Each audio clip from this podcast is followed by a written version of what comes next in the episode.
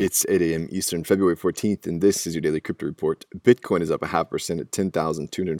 XRP is up 1% at 33 cents, and Ethereum is up 1% at $270. Those are leaders by market cap. Top gainers in the last 24 hours Bytecoin up 25%, Steem up 19%, and Siacoin up 15%. Today's headlines The IOTA Foundation has paused its network, saying between $300,000 and $1.2 million worth of tokens were stolen from users of the Trinity wallet. The nonprofit foundation turned off the coordinator node that they currently control, which normally ensures the finality and validity of individual transactions that are linked together on the IOTA network. The foundation said it had done so to make sure no further theft can occur until we find out the root cause of these thefts. Further investigation taking place from here on. IOTA Foundation's co founder Dominik Schiener has said, We're currently looking into this issue with several security security analysis to get a full picture on where the vulnerability came from it is not related to IOTA itself, but rather our Trinity wallet. Well, within the Trump administration's massive budget for fiscal year 2021, government agencies are seeking millions of dollars in additional funding to support their cryptocurrency oversight and enforcement efforts. A review of public budget documents shows the IRS wants 40 million to expand cyber and virtual currency compliance efforts. The additional funding would support hiring 108 special agents to conduct more criminal investigations related to cyber and virtual currencies. So if you haven't already filled out your taxes, it's time to tick some boxes.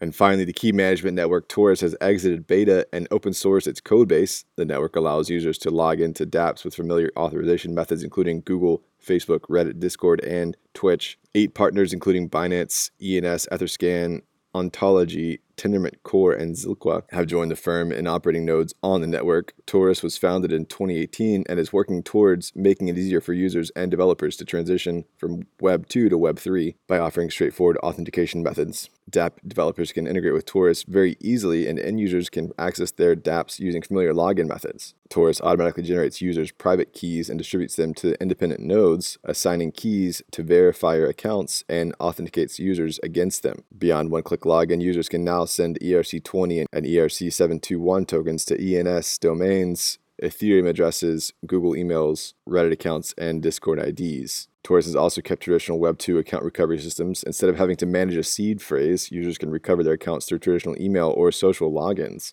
Login and recoverability have long been considered major hurdles to mass adoption, so this is certainly a step in the right direction. With those your leading headlines today, visit us at dailycryptoreport.io for sources and links. Find us on social media, add us to Alexa Flash briefing, and listen to us everywhere else you podcast under Daily Crypto Report.